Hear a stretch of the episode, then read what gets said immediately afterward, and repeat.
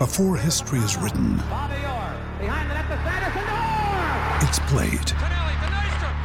Before it's frozen in time, it's fought one shift at a time. Before it's etched in silver, it's carved in ice. What happens next will last forever. The Stanley Cup Final on ABC and ESPN Plus begins Saturday.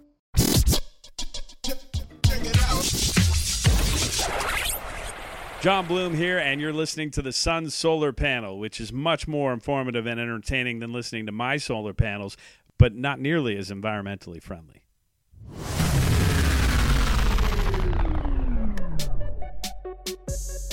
And welcome to the Phoenix Sun Solar Panel Podcast. Today there is no Greg Esposito. I know that you aren't disappointed, and that is because we have Mr. Dave King, managing editor, Bright Side of the Sun. What's up, buddy?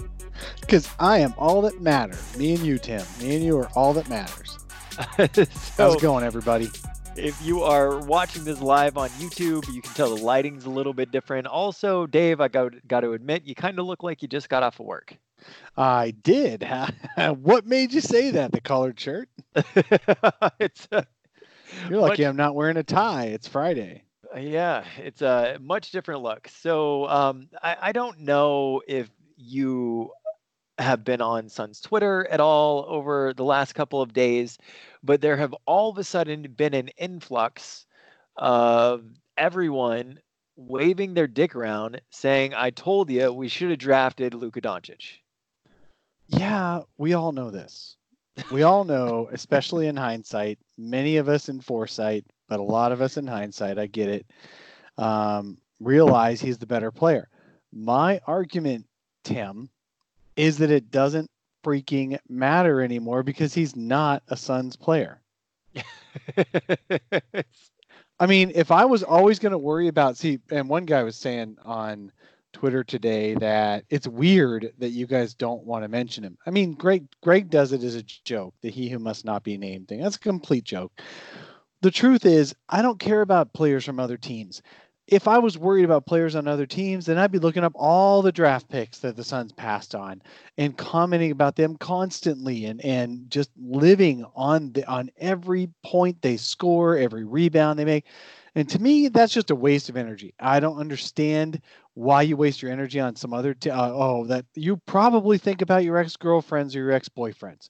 You probably wonder what happened if you'd have studied harder on that test you didn't do well in last year. You you probably wonder if you'd have kept you if if, if somebody wouldn't have done you wrong that you'd have had a better uh, career.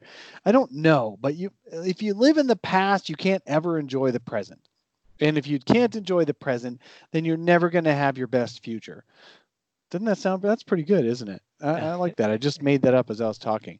If you live in the past, you'll never enjoy your present. And if you don't enjoy your present, you can't have your best future. Just live in the present. Enjoy this Suns team the way it is. Worry about the guys on the roster. Should Cheick Diallo suddenly be starting, going from 15th man to starter? I'd rather talk about that than talk about whether some other dude should be on the Suns because he's not. Well, if he becomes a Phoenix Sun, I would root the hell out of him. But uh, he's not. And so I'm not going to worry about him. Luka Doncic. I'm not afraid of saying his name.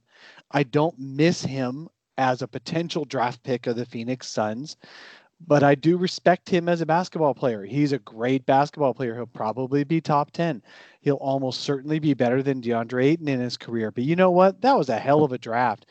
And Luka Doncic would be better than almost any number one draft pick now that what we know now um, than in the in the past several years. And so good on Luka, good on the Mavs, good on the team that got that guy.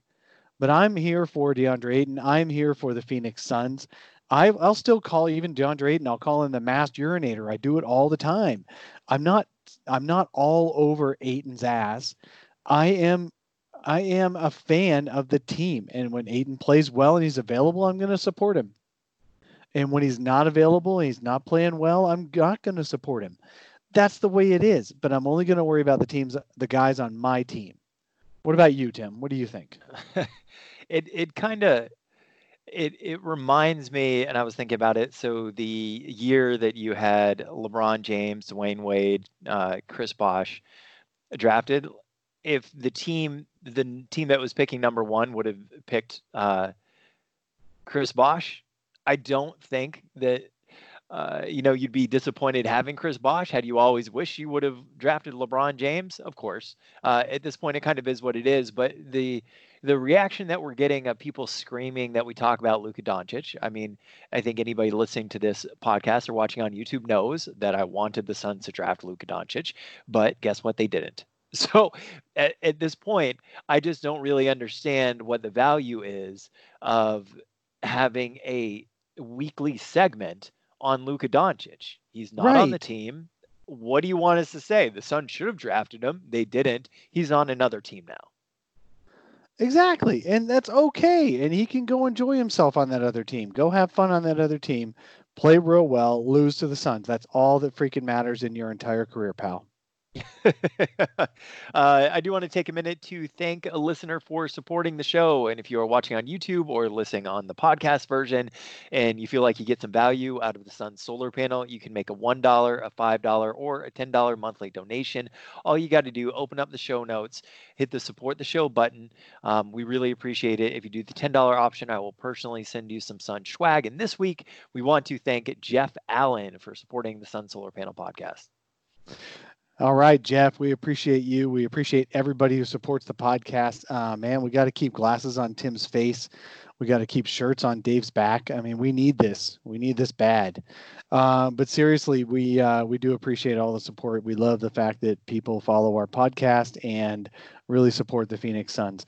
I know I complain about people on Twitter. I complain about um, the the attitudes that I get sometimes. The attitudes that I give sometimes are not very good. I totally get that on a bright side, bright side of the sun, the comments section and all that. I I do complain sometimes about the level of rhetoric there too. But you know what? I appreciate everybody. I really appreciate the fact that we're all just Suns fans. We want to support a team. We want to support this team, and we want this team to do well. And I get it. The people who are who are pining over Luka, pining over Jaren Jackson Jr., pining over Trae, pining over Jayson Wait, are, Tatum. are people really pining over Jaren Jackson are. Jr.? Is They were for a there, like- long time, man. He was the darling. This year it's Brandon Clarke. I mean, people just pine. That's what they do. That's some people's personality is just to pine for what they don't have rather than just appreciate what they do. They call it intellectual, you know, uh, being smarter. They call it being realistic. They call it, I don't know what all words apply. Um, and that's all more power to you. All it means is you guys are Suns fans. You guys really want to support the team and you want the team to do well how you how you show that support is totally up to you as an individual i do i do recognize that. Um, i do want to say that uh, i got a little bit of a back and forth going with uh, and i usually do uh, the guys with the seven seconds or less pod. Uh, but i really like those guys. I really like david nash. I really like um, max as well. I think those guys are, are are really good at what they do and they're really great suns fans. I support everybody. I just sometimes have a disagreement of opinion, and I think it's totally okay to have that. Uh, some days we are better with our responses than others, and I just want you guys to know that I do respect you, uh, and I'm welcome. I'm happy to come on your pod anytime to discuss the merits of whether we should have drafted Luka Doncic or DeAndre Ayton, and whether today we should still be talking about it. uh, yeah. Um, so watching on YouTube right now, you should subscribe to the podcast. There's an audio version of this. If you are listening to the podcast, we also have the visual representation on YouTube. Just search Sun Solar Panel if you want to see how good Dave looks uh, in person. You can I do do that look good. I have a collared shirt and everything. You know, you guys wouldn't even know it probably from this podcast, but um, I actually have a day job where I dress up. I wear a tie nearly every day. I've I don't wear shoes, a baseball man. I know cap. this. You, Yeah, you got- your- exactly. your shoes are money. I, I I got it going on. I know what I'm I know what I'm doing. On Saturday mornings, I'm usually not um, in you know in dress up mode. Uh, that's for sure. And Wednesday evenings, usually we do this about seven o'clock my time, and by that time I've completely dressed into regular clothes. Um, so I am I am weekend person, separate from work person. But right now you're catching work person. Because guess what I'm doing tonight, Tim? Uh, you are going on a, a date Actually, I am. I'm going on a date with a to go beautiful see woman. Wicked. No, a musical. Um, I'm actually going to uh, go see a Broadway. performance. No, but it is a it is a it is a live performance at the Scottsdale Center for Performing Arts. I'm taking a very wonderful woman who raised me and has seen me since I was in diapers. I'm actually taking my mom, and I'm looking forward to it. Yeah, my girl's out of town, so uh, my mom is stepping in as the pinch hitter. I really appreciate that. That's. Uh, I would have phrased that slightly differently. Um, also, hey, we're a close family. Don't judge, man. if you want to get your voice on the podcast and you're listening on the podcast version, open up the show notes. There's a little button to leave a voicemail. You might have heard one a couple of weeks ago. Uh, super easy. Send us a voicemail if it's good. We'll put it at the very beginning of the show. On today's show, we do have a very special guest, though. That is Sam Amick of The Athletic. Uh, you've seen him for years writing about a number of different teams. We're extremely excited to have him on. Uh, he did a one on one interview with uh, head coach Monty Williams, and we're going to get Sam Amick from The Athletic on here in just a moment. Hello, party people. Yes, um, I'll introduce you. This is Tim Tompkins. Um, Tim, nice right to meet above you. on the little Brady Pleasure Bunch to have thing. you on, Sam. Uh, Appreciate so, it. I read your article that you had on The Athletic, your one on one with Monty Williams earlier. A really, really great piece. Um, Thank you, man. inspirational, sad, uh, a lot to it. Can you kind of tell us about your experience writing that and, and what it what it felt like for you to go that deep with him on uh, some of those personal attributes? I can indeed, although uh, let me fix my video. That light behind me is making me look like an angel that I, I You, am you not. are looking So, like Jesus yeah, right there. Hold on. Hey, Uh, uh, Sam's room is blue, just like mine. I feel like we are kindred spirits. and pardon the casual swag today. I figured if, if nothing else, I would rock the athletic uh, apparel. And No, uh, that's you know, totally cool, man. You're well, looking good. yeah. Appreciate usually it. like I usually look totally casual. I just happen to come straight to work right now. Well, I Um, mean, it's it's Friday. You know, my wife's a teacher, and so she and the kids are on Thanksgiving break starting today. It's it's a Oh, it's a uh, holiday state of mind, even though we're certainly going to continue to do our thing on the NBA beat. Um, Tim, to your question, I certainly I mean a very very deep story and one that for me, like a lot of people in the NBA, fans, media, regular folks, if you go back to November of 2016 when Monty's wife was tragically killed in, that car accident. You know, you heard about the accident, and you know, one quick anecdote that I did not share in the story that certainly always stuck with me was that when the accident happened, uh, All Star Weekend was in Toronto that particular year, and I actually was supposed to do uh, some sort of a one-on-one in person with Kevin Durant uh, coming out of All Star break. I was going to fly from Toronto to Oklahoma City and connect with Kevin. And, and at that time, Rich Kleiman, who was still his business manager, and I had been talking about this story. So the day, essentially the, the day that uh, Monty's uh, late wife Ingrid passed, I get a phone call from Rich, and this is before the news had broken. And and he says, "Hey, I uh, just need to give you a quick shout. Um, this thing with Kevin's not going to work out." And he told me what happened, and obviously, kind of your heart drops, and and you just feel awful. And then from there, it becomes public, and and then you know the service that uh, they held for Ingrid nine days after her death in Oklahoma City at the church. You got 900 people uh, in attendance, roughly, and then certainly you know probably millions more watching. I mean, this was featured on Sports Center. It, it made the rounds all over the globe, where you know Monty gives an extremely heartfelt selfless, graceful seven minute eulogy, uh, not only just about their loss, but uh, really, for me anyway, kind of a, a, universal blueprint on how to handle struggle in life. So that always stuck with me. And I mean, even though I've known him, uh, you know, relatively well for years, uh, I think I first met him when he was an assistant coach with the Blazers. Um, last couple years, hadn't actually connected with him very often and just wondered how he was doing, like I think a lot of people. So if you fast forward then to this past summer when uh, Team USA was playing, I don't know if you guys remember, there was an exhibition game in Anaheim. I think they had Australia that night. Um, actually, no, it was not Australia, different opponent. But I run into Monty at the Honda Center in Anaheim with his agent, uh, Spencer Breaker, for a quick second. And even though that was only two or three minutes of catching up, we actually just talked hoops. We talked about the national team, things like that.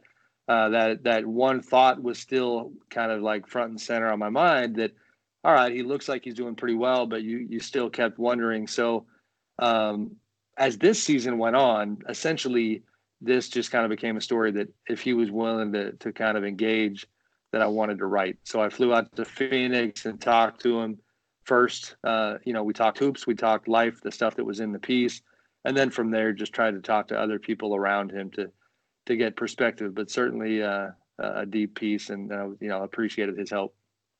Hey, let's take a quick step back. Um, Sam, we really appreciate you writing that story because Monty has not um, really gone that in depth about what happened to him uh, four years ago. And so we appreciate you sharing that. But a quick step back, Sam, tell us um, your background and how long you've been associated with the NBA and uh, that you're working for the Athletic right now and things like that. So tell for the sure. listeners, who is Sam Amick? So if you go back to uh, to I guess 2004, um, and certainly starting to date myself here, but that would be the the first year covering the NBA. Uh, at the time for the Sacramento Bee in a backup capacity, uh, covering the Kings. There was a, an old head who remains a good friend, a guy named Marty McNeal, was the beat writer, kind of cutting your teeth with you know vets like Marty, learning how this whole thing works. Eventually, kind of get the opportunity to take the main beat writing job on the Kings, cover the Kings from 2005 to 2010 for the Sacramento Bee. Uh, the quick lineup from there jumped to AOL Fan House at uh, in 2010, which it was short lived, but it was a great opportunity as far as getting to cover the entire NBA and and you know getting outside of that Sacramento bubble. Uh, when Fan House kind of folded, you know, kind of you get into moving and shaking mode and figure out what's next and connected with Sports Illustrated after that and had a great time there. Was at SI and mainly SI.com for two years.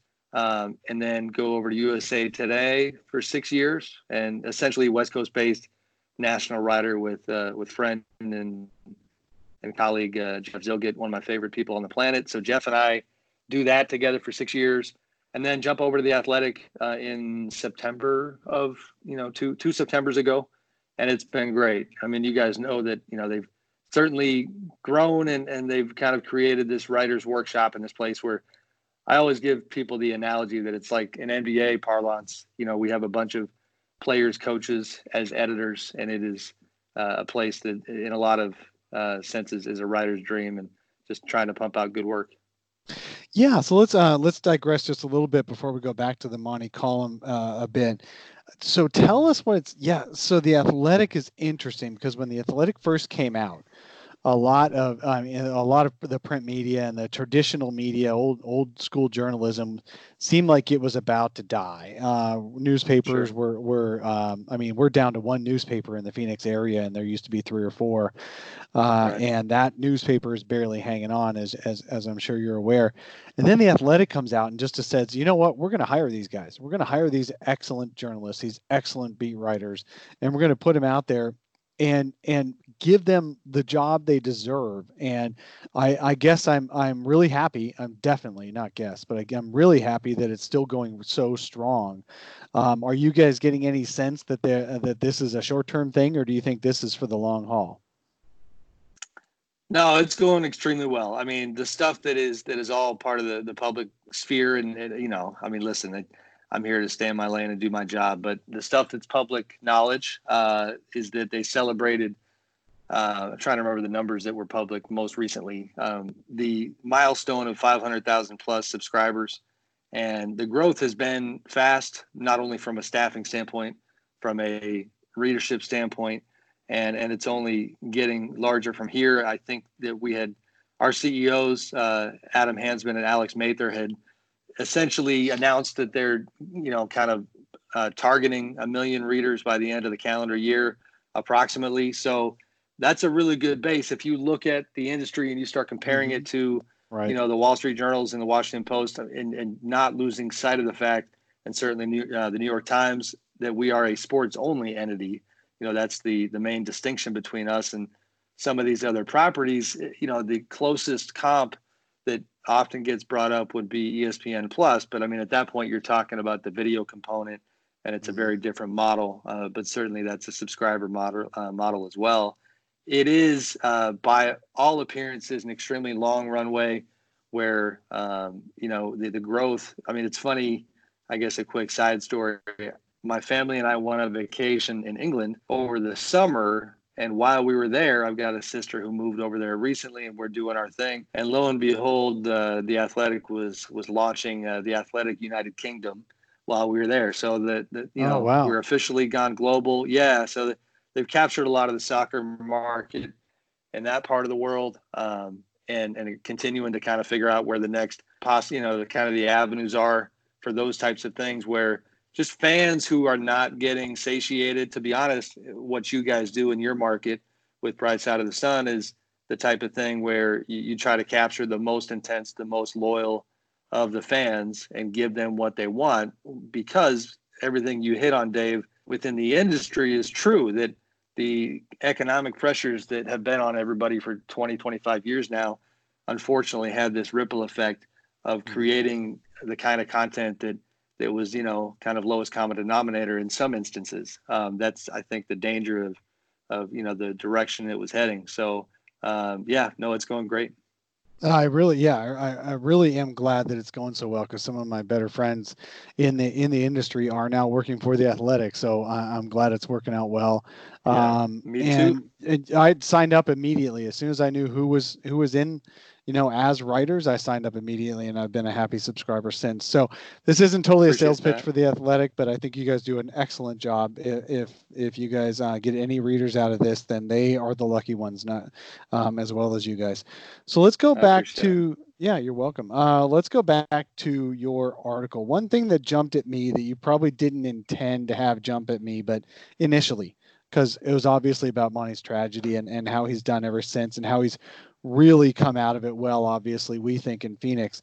Um, but he made some comments about Robert Sarver that some folks in the Phoenix area, at least not connected with Robert, who don't know Robert personally, um, would be shocked at. And uh, for folks that don't have a subscription to the to the Athletic, um, I'll just um, let's see. I was going to read a, a, couple of lines in here because I don't expect you to remember everything. Uh, where I could try to pull it up here. I got a screen in front of me. No, because I because I, I, I thought it was really interesting. Oh come on! I get now the sense, Dave, that it. are you kind of referring not to spoil it for you? Is this some of the the more positive things that that he uh that he does that he said about yes about about Robert? Yeah. Exactly. So I, I do have it in front of me here. I mean, Monty essentially was making the point, and in in a vacuum, he's not wrong. That in the media in general, a lot of times, you know, we are going to pick and choose what gets reported, what doesn't, and and context is king. And so you never know, you know, where where exactly does the truth lie? And, and the backdrop here, as you guys know better than anybody, is that Robert's reputation has been, you know, certainly on the negative side for quite a while now. ESPN had that pretty rough story on the Suns organization not too long ago. The quote from Monty was, I think we pick and choose sometimes who we're going to get after. And he'd be the. F- oh, shoot. I think we just lost Sam. We did. We did. Okay, I'm gonna. Uh, let's see. Uh, to, to, there he is. You still there? Yep. We, yeah, we just lost you. Good. You just, just started the. Uh, I don't know if you've ever had. That's the old uh, iPhone social media limit. It just cut me off. Sorry. I had to oh yeah. do, do a little workaround. All right. So yeah. So um, I think we I think ahead. we pick and yeah. choose. I think we pick and choose sometimes who we're going to get after, and he'd be the first to admit, meaning Robert, uh, he'd done some things. But I know the things he's done for people here behind the scenes that don't get reported. I know the people who he has bailed out financially, who he's helped in their struggle with other issues, that doesn't get reported. Only the other decisions that he's made get reported. Right, and and he just said that he, he really hopes that that he can help Robert Sarver uh, fix that image just by winning some games. Basically, right. Boiled down to. And and I just think um, just listening to Monty Williams just talk, you know, just you usually you can tell a snake oil salesman uh, right off the bat and sometimes it, sure. some people are, are a little more gullible than others and including myself depending on the person i, I have believed in some people that turned out to be uh, just selling a story but I, I, don't know that i've met a more truly genuine person than monty williams in, in this industry anyway and i think uh, i think we are lucky to have him um, as the coach of the Suns. And, and, and once again, I do appreciate you you commenting about this. But Sam, did you were you surprised when Monty said some of the positive things about Robert in the article, um, or yeah. is that really known and just no one talks about?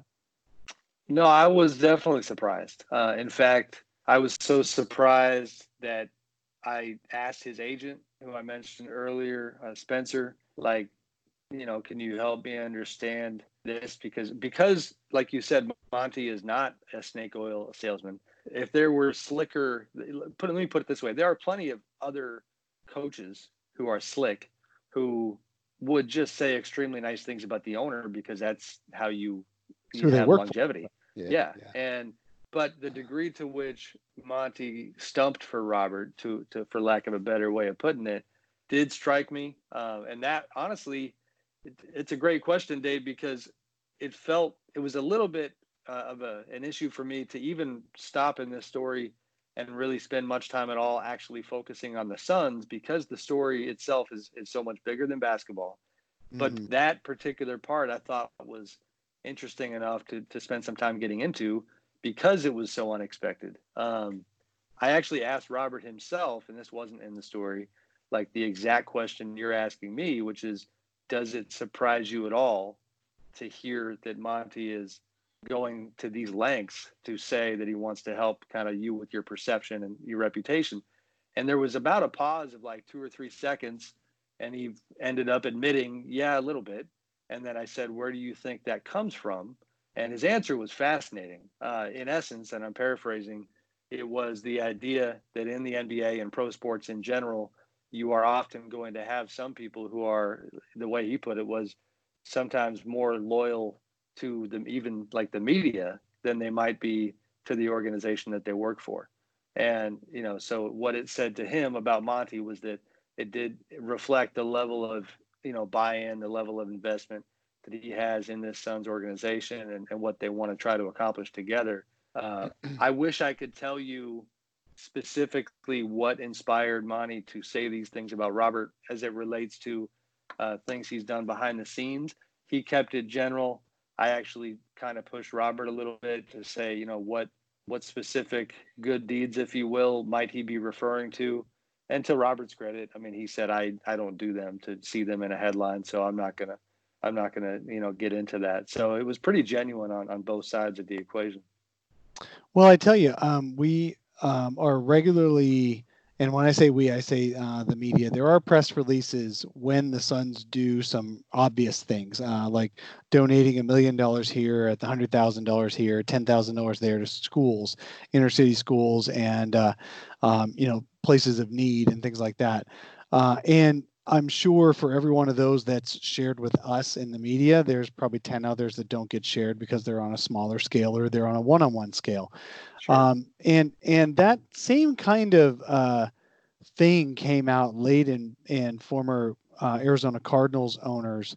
Um, uh, Bill Bidwell also was very much a community person, but he, he, allowed himself to be a villain. And well, he, he wasn't a great owner as as himself, uh, but he allowed himself to be a villain without getting all those all those good deeds pub- publicized. So Robert may be in that same vein. I have I do know that there are some of the nicest people that I've ever met personally in in the NBA circles that have worked for the Suns that have never said a negative thing about Robert and they go out of their way not to and sure. that they don't even work for him anymore. I mean these are right. people who no longer work in the organization they still say nice things he's obviously doesn't make the best basketball decisions and sometimes he gets antsy and he pushes things to happen because he wants right. to right. win but um, He is, yeah. It's so I'm not. I, I guess when I think about it, I'm not surprised. Okay, well, let's not belabor it. Suns fans are already ready to turn this, this real off. quick, Dave and Tim. yeah, I'll, yeah. I'll, I'll, I'll cap it with this. It's funny because full disclosure for a story like this, I'm comfortable. You know, I let Monty set the tone in this story as it relates to Robert, and it was kind of my my way of saying, listen, I've got to mention some of the context here and some of the tough stories that have been reported about the Suns recently. Obviously, that's part of my job. Um, the flip side of this, that just wasn't, I don't think, necessary to get into in this piece, is you know the the way you describe Robert with some of the friends you have, and and the way that you know he strikes folks in, in one circle. You have the other side certainly, which is the Yeah. folks who have worked for him in the past. I mean, I had somebody tell me relating to the infamous goat story that the the part that was lost on everybody is that you know that that was if you had a list of top 100 things that you know that were wild that happened during that tenure that would be pretty far down the list and you know and and that's and not a positive. no that's not positive And, it, And but you also Nancy- mentioned it was it was a little bit overblown too, right? As far as the amount of fecal matter, yeah, what my, you said. my journalistic peak tim was like reporting on the level of goat defecation Right. you know this is More like a couldn't- cat. a cat. I was a little tongue in cheek, but I, you know, Uh-huh. I almost was. I was a little disappointed the day after that. I thought for sure my phone might ring from some of the people who were involved in these situations, and Yeah. and to maybe dispute the level of uh, of, of goat crap that we But were talking haven't. about. But but you know, no nobody refuted the reporting. But you no, know, you're absolutely right, Sam. yeah. There are some former employees who um, don't have such positive feelings for for Robert too. I'm not saying everybody. I just mean Right. some of the nicest.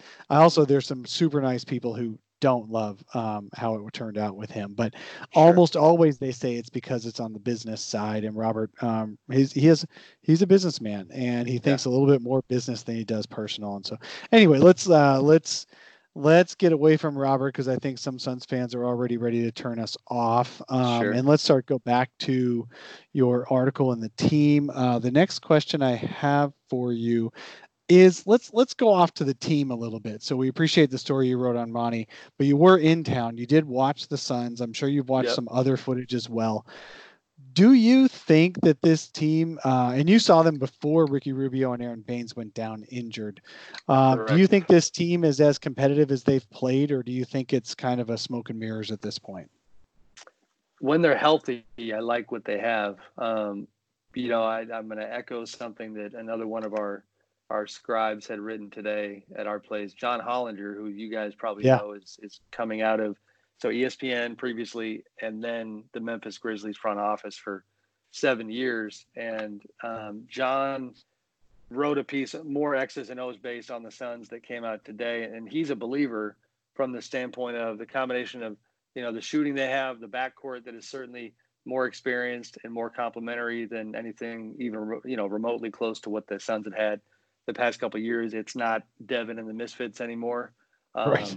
You know, and, and Aron Baynes being the the early uh, season MVP is not something that we saw coming. Now, listen, he's been playing before he got hurt at his ceiling, and so you can't necessarily expect that. But that combination of, of shooting and toughness from Aron and physicality down low has been big. You know, so I I like very much what the formula can be when they're healthy. And then you also, you know, you're down to I think about 12 more missed games with DeAndre Ayton before they get the big fella back. Um, the Rubio one, of all the moves they made in the summer, um, is probably the most. I, as much as I like Ricky, and first of all, he's to talk about class human beings. He's just a wonderful person to, to talk to, and he's had kind of his own struggle. And I, you know, I love his makeup, and it does fit well with Monty. Um, I didn't know what I thought of that move at the time. You had heard about how the Suns, you know, were possibly looking at a D'Angelo Russell type who's very close with Devin Booker, and from a talent standpoint, just wondering if they shouldn't just simply look at getting the, the level of talent up as high as possible.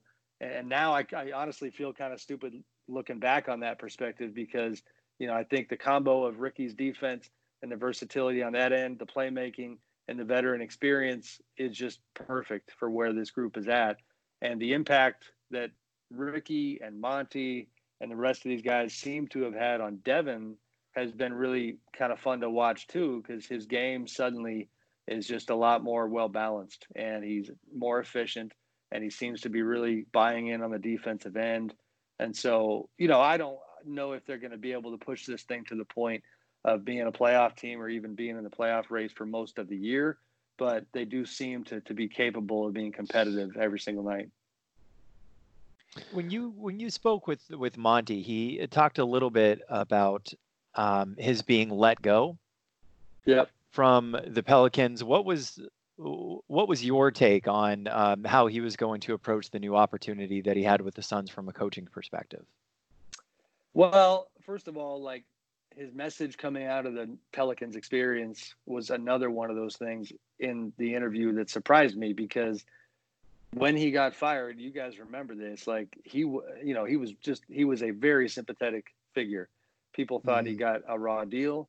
I remember he actually did an interview with a local TV crew on the porch of his of his house of his home in New Orleans after he got fired, where it just it kind of painted this sad picture, like Monty was saying goodbye from his actual home. Uh, and this is about a month after the late owner Tom Benson had written a letter to the front office and to the coaching staff congratulating them all on getting to the playoffs. And next thing you know, he's out the door. Uh, so it was puzzling. And fast forward to the here and the now, and, and Monty was telling me that that he just didn't get the job done. Um, he was saying that that he didn't get this team to the next level. So that for Suns fans is what I think should get them fired up because he's got an edge on his shoulder because he he feels like he's got something to prove. Now, I you know I don't know specifically where he has tweaked his program. He was defensive minded before. He's defensive minded now. He he's character based before. He's character based now. The franchise centerpieces. You know, if you want to compare Anthony Davis to DeAndre Ayton, you know, Devin is certainly the centerpiece, but you know, Jrue Holiday, Devin Booker, um, you're trying to reach, you know, different types of guys. Uh, I just think that you know it, it's probably mostly the same approach, but with you know even more incentive and and, and you know you you got to imagine more of a, an evolved look at the game. Yeah, absolutely. I think uh, what what surprised us so far about Monty is his his devotion to a more modern game. Obviously, the game was different five years ago when he coached. Uh, there was a lot more okayness with mid range shots. He did in his opening press conference kind of chuckle about that. He's like, man, when you got Chris Paul and Emeka Okafor and guys like right. that, you're going to take whatever they have, and their skill sets were inside the three point line. Right. Um, so you know, basically, don't hold that against me. I was doing the best I could. right. Uh, and that was pretty good. You know what I mean? Uh, he had Chris Paul for one year, and then and then he uh, moved on to the Anthony Davis side. Anthony Davis was not a three point shooter either. So we're pretty impressed with the with the pace. His teams were always really slow, and we were um, we are impressed with the three point shooting and stuff and the devotion to getting open three point shots. Man, when Ricky is out there with Aron Baynes um, they have so many. They lead the league in open, wide open three point shots, and it's right. just it's just fun to see. It's fun to watch. Um, well, Sam, I know you got to get going. I appreciate you uh, taking time with us before your Thanksgiving vacation. Uh, thank you very much. I hope you guys enjoy it, and I hope when you get back, the the Suns will be back full strength on the court. We got to know if Sam if Sam thinks yep. that the Suns are going to make the playoffs. Ah, yes, the payoff question. One more payoff question. Sam, you didn't you didn't hear my, my hedging earlier? I, I tried to hedge my way out of it. a little bit. I'm looking at the standings here in real time. Um, I'm going to do that radio trick where you say, "That's a great question," which is a way of stalling, so I can look at the screen here. You know, I, I believe they're they're I, 500 right now, right? Sitting in the eighth seed. Yeah, I mean, the question is that like here's the problem for teams like Phoenix, um, and there's a lot of teams like Phoenix, is that I That's will confidently, yeah, exactly, is I will confidently put six teams in the playoffs in the West right now, where you know it's fairly close to like I'm betting my mortgage on it. So you have, you know, you have two slots. Then and and that does not include the underperforming Portland Trailblazers who, even though you know it's been an awful start to the season, I just have so a hard time your, believing. Who are your six that you'd put your mortgage on? So the the only one that I would hedge on is Dallas, but I feel reasonably good about them. Uh, the other five would be the the Lakers, Clippers, Nuggets, Rockets, uh, and Jazz. So that would be six. and Minnesota looks reasonably good so far, but I, you know, I don't know whether or not to trust them. So if you have Portland come back into the mix some way somehow, no, I don't think it's going to be because of Melo. I don't think that's going to help much in the end. Uh, then that's down to one slot, and then the teams that you're going to be jockeying with, if you're Phoenix, are the Sacramento's, the Minnesotas, uh, San Antonio if they get their stuff together at some point. Uh, even OKC, honestly, I mean, the, the roster is is emaciated after that trade, but you still have Chris Paul and, and Gallinari and Steven Adams. Um, it'll be really interesting because you can look at this thing and say, you know, there's five or six teams fighting for that last spot. So we'll take that as a yes. That's no. I'm going to say that's a no. If I got it, yeah. um, nope. Uh, Tim already recorded Now- your vote. Yeah. Now, selfishly, Tim, you can make sure you put this on wax too. Like, I hope they do because I enjoy going to Phoenix, and uh, I would love nothing more than. I, I really had a great time last week. It's I have not been to Phoenix. I forget how long it had been for work purposes.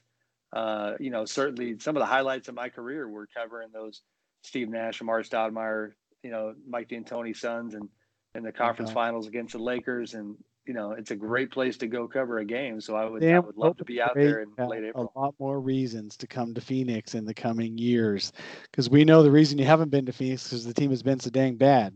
Yes, that is accurate. All right. Well, uh, Mr. Sam, we really do appreciate you joining us today. And of course, people can find your writing over at The Athletic. Uh, any specific web addresses that people should know? Oh, I'm pretty Twitter centric. If you want to follow me on Twitter, it's at Sam underscore A M I C K. Uh, otherwise, thank you for having me, guys. This was fun. I appreciate it. All right. Thanks, Sam.